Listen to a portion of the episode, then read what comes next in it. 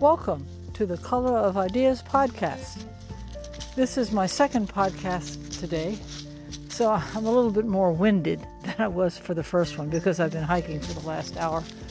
Uh, I'm going to talk about taking an online test called What Breed of Dog Are You? Have you ever taken it? Well, our daughter took it about six or seven years ago, and she got German Shepherd. Okay, so oh, it just sung the praises of being a German Shepherd character type person, loyal, faithful, dependable, and it went on and on. It made our daughter sound like, oh my word, who is this child that she would be in our family? She's so wonderful. So I thought, well, I'm going to take that test uh, I had um, Fred, my husband, take it, and he got golden retriever. And the key word that described his character was um, not a mean, uh, mean bone in your body. That is such a perfect characterization of Fred. Oh my word. So I decided to take it, and I got mutt. Now, uh, I was dumbfounded. I took it again and I got mutt.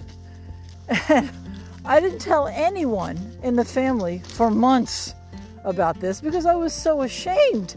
You know, in my mind, I had a picture of a nondescript dog and just nothing of character or color or interest, just a boring looking 50 pound mutt. And I was dumbfounded about this. It took me, I would say, three months to make peace with this. And the, the reason I was able to make peace is because I finally read what it said about me. See, I just went with mutt, and I, how can an abstract artist be a mutt? Okay, so here's the description for mutt. The first thing they said was, You're an artist. Okay, that was a shock. The second one, uh, you're one of a kind. You're not a follower. Uh, you don't follow directions well. You don't take directions well. You're a loner. Uh, you're not a joiner. of course, this is a, just a perfect description of me. Now, while I knew all those things about myself, somehow or other collecting them together and giving it a name, a mutt, that really helped me. So I did end up sharing this with everyone. Of course, they laughed at my response. But uh, the, the big help for me in taking this uh, test was that I decided that I was going to actually uh, um, accentuate the mutt part of me. So at the point that I took that test, I had a studio in Athens, Texas, population 12,000. It's, uh, I don't think it's technically East Texas, but it's very close. And um, so I, at that point, was not joining anything. There was a, an art co op virtually next door to where I had my studio. I had nothing to do with them. I don't want to be part of juried shows. I don't want limitations about, you know, here's the theme.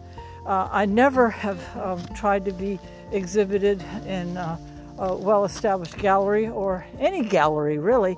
But now that I had this thing about being a mutt, I determined, well, I am going to look for mutt type places, fringe places. I went to uh, the um, uh, insurance company that, that has our house and, and car under warranty, and I asked, Can I put my artwork here in your office? He said, Sure, bring it on. So, 10 paintings, there you go. I asked the street taco place where I, I was getting my uh, regular uh, burrito, and if I could put artwork there, they had a shed, and I wanted to put unstretched canvas on their walls on the outside. Sure, come right on. I went to a, a nail salon. Yes, I went to two different hair salons. Yes, uh, any place at all that I could find. Um, I was revved up about hanging artwork because that test kind of uh, freed me up. Now, that was six years ago.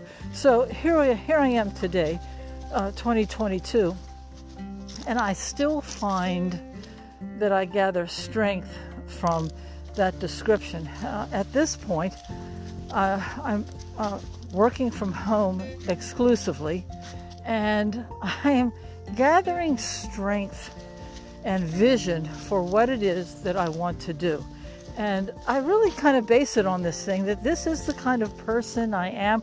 I work best on my own and independently. I don't need a committee to authorize, yes, you can put that out front. Okay, no, I, and I am thriving. Now, that's on the personal level. uh, as far as sales are concerned, I mean, I'm like next to nothing.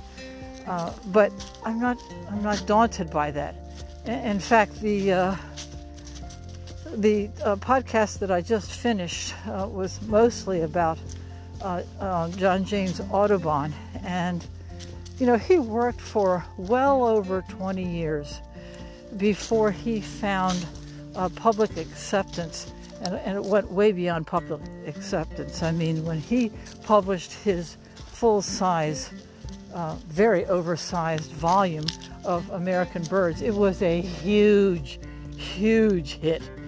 Uh, not that I'm looking for huge, huge hit, but the idea is persevere and good things will happen in time. And if they don't happen, that's okay too, because as an artist, I'm working for me. I'm working to express, develop, discover, explore me and what's in me as an abstract artist. So I don't have to be concerned about anything else. In fact, as I've said before, I've already um, defined success as doing what you love, having the privilege of doing what you love. And I do have that privilege.